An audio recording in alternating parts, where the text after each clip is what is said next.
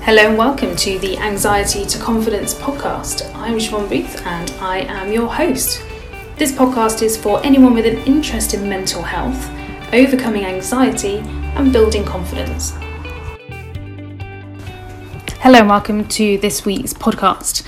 This week, I wanted to talk about the most common cognitive distortions. Now, if you listen to my last episode, it was taken from a live talk that I did back in 2018, I think it was. Um, and I mentioned briefly cognitive distortions and negative ways of thinking and went through a few examples.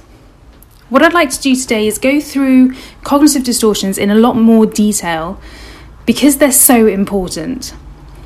Now, the basis of cognitive behavioral therapy is that it's the way you think about a situation that causes you distress or anxiety.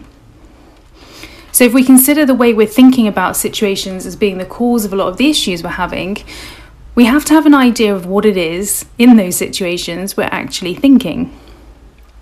Now, this can be quite an alien concept, and certainly for me, when I was experiencing lots of anxiety around 10 years ago or so, the idea of thinking about what I was thinking about would have seemed really odd back then, and it is a little bit odd.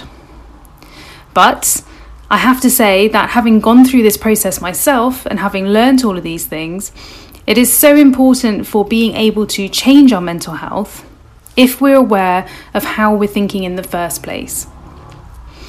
So, this is really the reason why I wanted to go through these cognitive distortions um, today because it's so important that if you are struggling with mental health, or even if you're just listening to this because you want to improve your mindset, you become really aware of what it is you're thinking right now.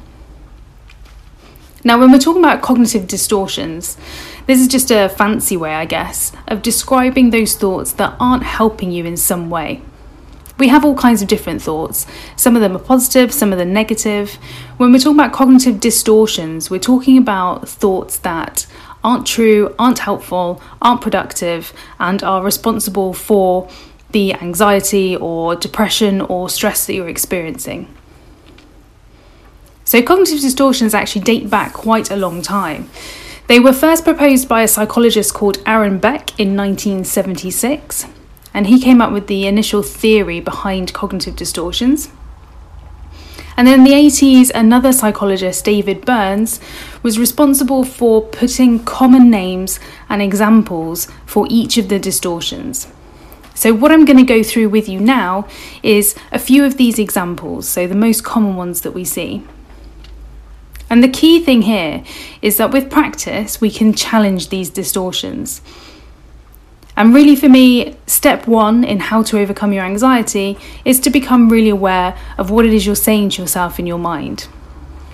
Make sure you subscribe to this podcast because next week I'm going to be talking about how we can actually fix these cognitive distortions. So, if you're looking for help with anxiety, this is where you're going to find it. So, the most common cognitive distortions. The first one is filtering. And a lot of different people do this. Um, this is where we take negative details and make them bigger whilst ignoring all of the positive aspects of a situation. So, for example, in an entire day that goes by, somebody might pick out the single bad thing that's happened in that day and dwell on it almost exclusively. So that when you ask them, How was your day? they go, Oh, it was really bad because this happened and they forget about all the positive things that happened that day. So, as opposed to going, today was okay, but unfortunately this happened, they're more of a note, today was awful. It went really bad. And this is a really common distortion. And something that's really important to become aware of if it's something that you do. Certainly, I know for myself, this is something that I still have to be quite aware of. Um, as a therapist, you work with lots of different people every single day. And it might be that every single one of your clients is doing fantastically well, except for maybe one of them who isn't progressing as much as you like. And you can imagine when you go home at night, which of those clients you're going to be dwelling on. And it's something that we have to be really careful of as well. So, filtering, focusing on the negative thing that's happened that day and filtering out all of the positive things that have happened. So, the second one is called polarized thinking. So, somebody who um, does a lot of polarized thinking sees things very much in black or white. It must be perfect or it's a complete failure. For these people, there is no middle ground. So, it might be that you place people or situations in an either or category with no like in between or allowing for the complexity of things. So, people are either bad or good or the favourite thing I hear at the moment is toxic or lovely, whatever it is, without seeing the shades of grey and the complexity and the differences between people and how they are in different situations. And for these people as well, for somebody who engages a lot in polarised thinking, if their performance is not perfect, then they see themselves as a total failure. So that's polarised thinking. These people are often perfectionists as well. And interestingly, being a perfectionist can often lead to a lot of um, procrastination because you almost feel like there's no point getting started if I'm not going to be able to do this perfectly. And one of the real challenges for these people is really acknowledging and accepting the shades of grey in between um, and the complexities, unfortunately, of life and how it's not that simple sometimes. Okay, so another cognitive distortion is overgeneralization. So, in this cognitive distortion, a person comes to a conclusion based on a single incident or a single piece of evidence. So, for this one, it means that if something bad happens just once, that person will expect it to happen repeatedly. And what can happen is a person who engages a lot in overgeneralization, they might see that single unpleasant event as part of a never ending pattern of defeat. So we have things like bad things always happen to me. Another cognitive distortion is jumping to conclusions. Now, I would hazard a guess that most people in their lives are guilty of this at some point. Um, it's a very common thing to do. So, without really knowing what people are thinking and feeling, we feel like we know how people are thinking about us. So, in particular, we feel like we know how people are feeling towards us. So, for example, um, if somebody is acting a little bit negatively towards you, um, instead of asking them why they're feeling bad, you assume it's because you've done something wrong. And the key part of this jumping to conclusion is that you don't try and find out what's actually happening. So you just assume that if somebody is behaving badly towards you, it's because of you. So you don't find out what's going on in their day, what they're upset about, or anything like that. So another example of jumping to conclusions is assuming that things will turn out badly. And almost feel convinced that if you predict it, then therefore it's going to happen. So, not even to do with other people at this stage, just feeling like if you go into a situation, you already know the outcome and it's going to be negative. That's another example of jumping to conclusions. So, this was something that I really struggled with um, when I was at university the first time around. So, I'm not going to share my full story here. Um, you might get bits of it from other episodes, and at some point I'll do a full episode on it if anyone's interested. Um, but the, the reality was that I started failing exams. And as soon as I started failing exams, I would naturally assume that I would continue to fail exams. And so jump to conclusions. And it was a really, really dangerous and negative mindset to be in, which ultimately led to me failing my master's degree. So, another example of a cognitive distortion is catastrophizing. So, this is a person who genuinely believes that disaster is going to strike no matter what. So, sometimes this can be referred to as magnifying or minimizing, it depends which literature you read. So, the most common type of this, uh, the most common example of this rather, is to use what if questions. So, what if that goes wrong? What if that happens to me? So it might be as well with catastrophizing that somebody might exaggerate the importance of a negative event, such as your mistake, but they might also magnify the importance of somebody else's achievement. So they'll inappropriately shrink themselves and see other people as much better. And this can be a really tricky thing, particularly if you're somebody who compares yourself a lot to other people. You might naturally see them as much better than you, cleverer, better looking, achieving more in their life, and naturally minimize the things that you've achieved in your life. This is often an issue with social media, um, and why a lot of people talk about social media not being a good thing because it gives people the opportunity to really engage in this catastrophizing. Because when you see your old school friend driving whatever fancy car with their family and their house and everything, it's hard not to compare that to yourself if you are not in that place. So that's a really important one to try and catch because that can make us feel really, really low about ourselves. And we do this in loads of different examples. So it can also be somebody else's desirable qualities um, or your own imperfections. We, we do this a lot. So another cognitive distortion is one called personalization.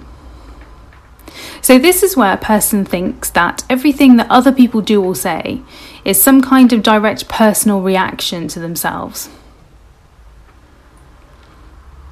So it might be that the person who is engaging in this particular cognitive distortion sees themselves as the cause of some sort of external event that they couldn't possibly have been responsible for. So, for example, if you end up being late for something um, and caused maybe the, the host to overcook a meal, then they might be thinking things like, if I'd only made my husband leave on time, if I'd not let him faff around too much, then this wouldn't have happened making all of the mistakes and all of the bad things that happen entirely on yourself. When you don't actually know if that was a direct cause or not. So, uh, in a less polite way, it's thinking that everything's about you. Thinking that every single thing that happens is because of you or something that you've done.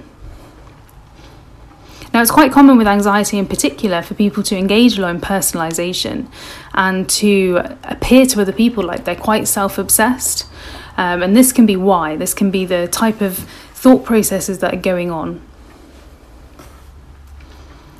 So, another example of a cognitive distortion is when we have a control fallacy. So, in this case, um, is when somebody feels externally controlled and sees himself as a kind of a helpless victim of fate, really. For example, I can't help it if the quality of the work is poor, it's because my boss demanded that I work extra time on it or something like that. It's because of somebody else. My mistakes are because of something else that's happened. So that's an external control where you think everything else impacts you but somebody who's engaging in a control fallacy can also think that they have some sort of weird internal control over everything, assuming responsibility for pain, happiness, people around us. These sorts of people, um, very similar to personalization, often ask things like, Why aren't you happy? Is it because of something I said? Is it because of me? Is it because of something I did? So, very similar to personali- personalization. So, slightly linked to this, but another cognitive distortion, is a fallacy of fairness. So, feeling resentful because we think we know what's fair.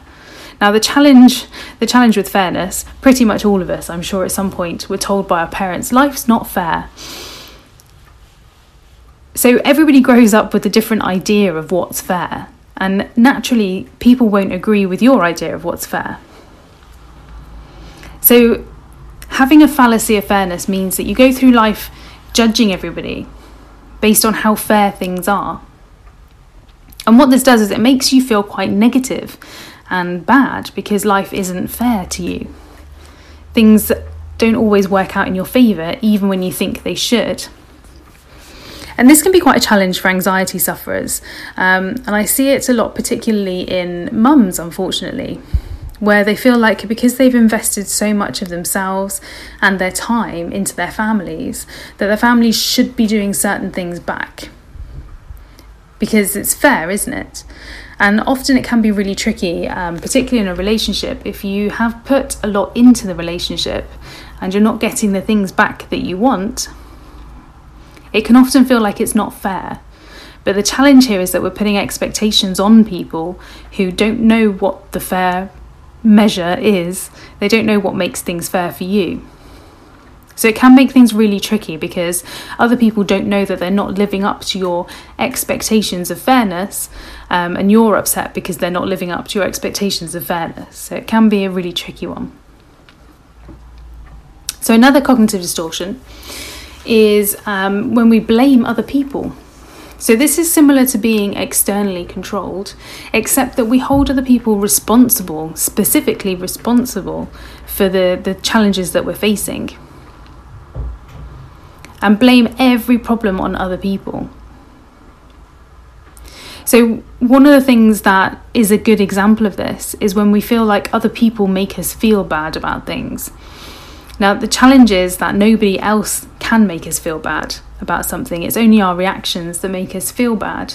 Um, but obviously, the reality of life is that people do say and do things that um, upset us. That's just the way life is sometimes. But having that blaming culture and having that blaming mindset just means that you never take responsibility for the difficulties that you're having. It might well be that other people have contributed towards your issues, but the reality is that, as I said already, nobody can make us feel a certain way. It's only us that can control our emotions, our reactions, what we say, what we do. So that's a really tricky that's a really tricky cognitive distortion to admit that you have.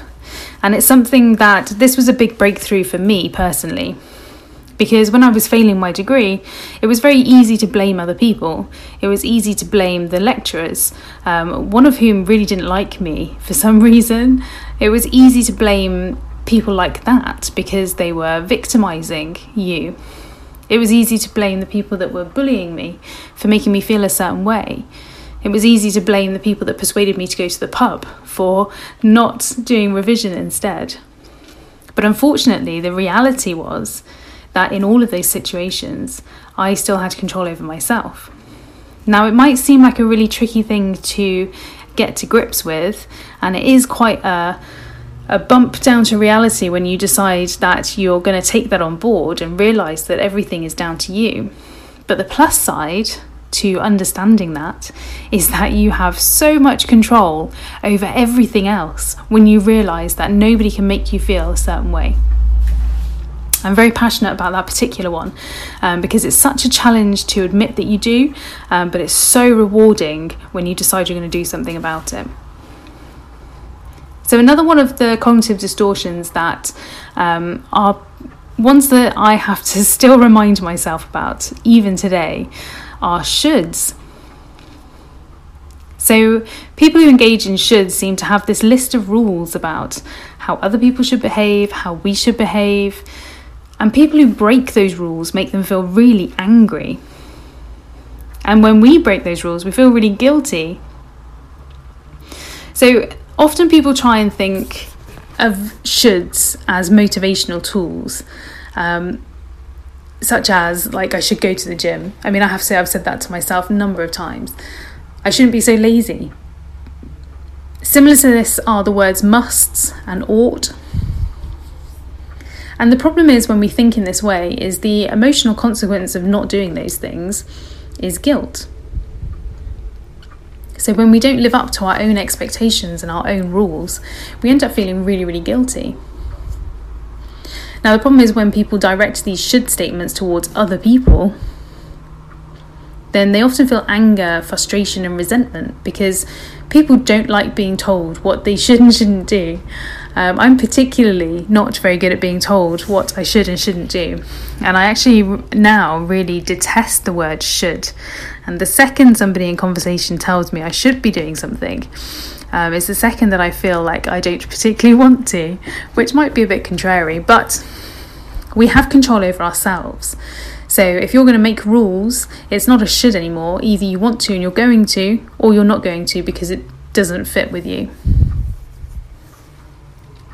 So have a think about how often you tell yourself you should be doing things and see if there's a way that you can stop doing that or change the wording to be something that's a little more kind and a little more useful as well. So, another cognitive distortion is called emotional reasoning. And this is where we believe the things that we feel. And because we feel it, it must be true. So if we feel like we're stupid, then we must be stupid. If we feel like we're boring to other people, then clearly we must be boring. So people who are engaging in emotional reasoning feel like the emotions that they're feeling, particularly the negative emotions, reflect the way things really are. And they have this idea of, I feel it, therefore it must be true which can be a really tricky one to be aware of because our feelings are kind of warning signs. So they're worth taking note of, but they're not necessarily factually correct. So just because you feel certain things, you feel awkward in situations, doesn't necessarily mean that you actually are, and doesn't necessarily mean that you have to be in the future. So, another cognitive distortion, um, which can be really distressing for people and people around them, is what we call a fallacy of change. So, this is where we expect other people to change to suit us. And we do this by pressuring them or kind of cajoling them. And we need people to change because our hopes for happiness end up depending entirely on those other, other people. So, this can be another really tricky one. I mean, it takes a lot of self awareness and a lot of self honesty to really admit that you do these things. But if you're constantly trying to change other people, or you're constantly getting frustrated that other people won't change, then have a think about whether or not this might be something that you're doing. The challenge that we face is that we can never control other people. As much as we might try, we can't. So, expecting other people to change just to suit our needs is unfortunately a recipe for disaster and is only going to spoil relationships. Now, the challenge here is really deciding who you want to spend time with. Because if people aren't going to change, then you need to decide whether or not you can cope with the pros and cons of people. Now, there are pros and cons to everybody, including myself, yourself. There are pros and cons to everybody.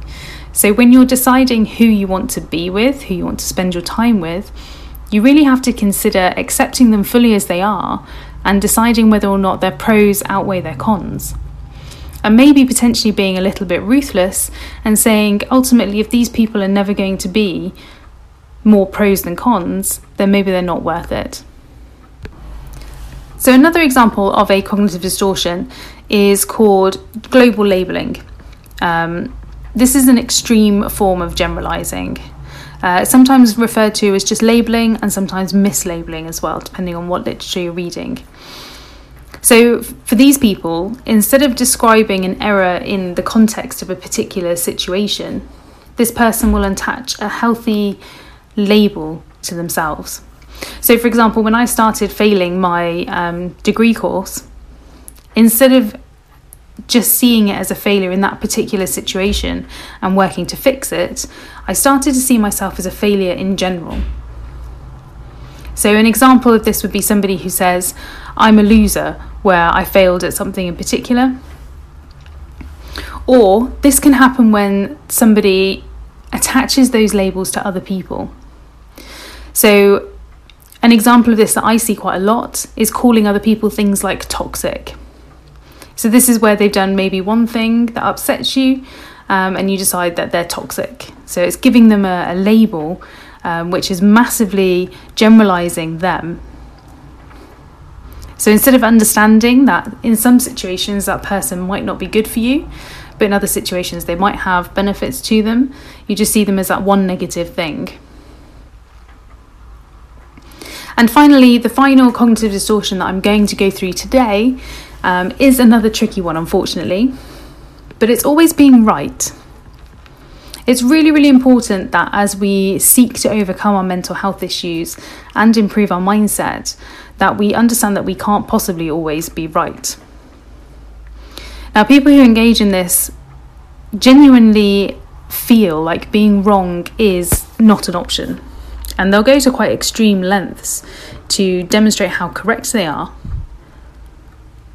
so they, particularly in relationships, they won't care how badly arguing with the other person makes them feel. They're going to win the argument because it matters that they're right. So, in this case, being right is often more important than the feeling of the other person, which can make things really tricky because A, they might not be right in the first place, and B, being right might not be worth the stress and the upset that they're causing. So, this can be a real challenge for these people um, because it really forces them to think about things from a really different point of view. So, if you're someone that always feels the need to be right, consider to what extent it is important to be right all the time because nobody is right all the time. So, that's just a quick overview of the most common cognitive distortions. What's really helpful for people is to have a think about which ones you do uh, particularly when you do them, uh, but which ones you do most often. Now, for some people, they'll do one and they'll do it all the time. Some people will do a mixture of these things. Um, some people, like myself, tend to do them in different situations depending on how I'm feeling. Uh, so it's really useful to have a, a deep understanding of which ones affect you and when they affect you. Now, if you head to my website, which is www.anxiety2, and that's the letter 2, confidence.com. You'll find on the first page that there is a exercise that you can download which lists all of these cognitive distortions. So you can have a read through and you can start to think about which ones it is that you do. If you download it from my website, you'll also get emailed um, and a video explaining different cognitive distortions and how they affect people too. So I'd highly recommend if you're looking to overcome anxiety, depression, any kind of mental health issue, or you're just looking to improve your mindset, that you print off this, keep it on you, um, and keep reminding yourself which ones you're doing when. And as I mentioned at the start of the episode, Next week, I'm going to talk about how we fix these. So make sure you subscribe um, and make sure you share this with anyone who might find it of interest. See you next week. Thank you for listening to this episode of the Anxiety to Confidence podcast. You can find more information and my extensive blog at www.anxiety2confidence.com. That's the number two, anxiety2confidence.com.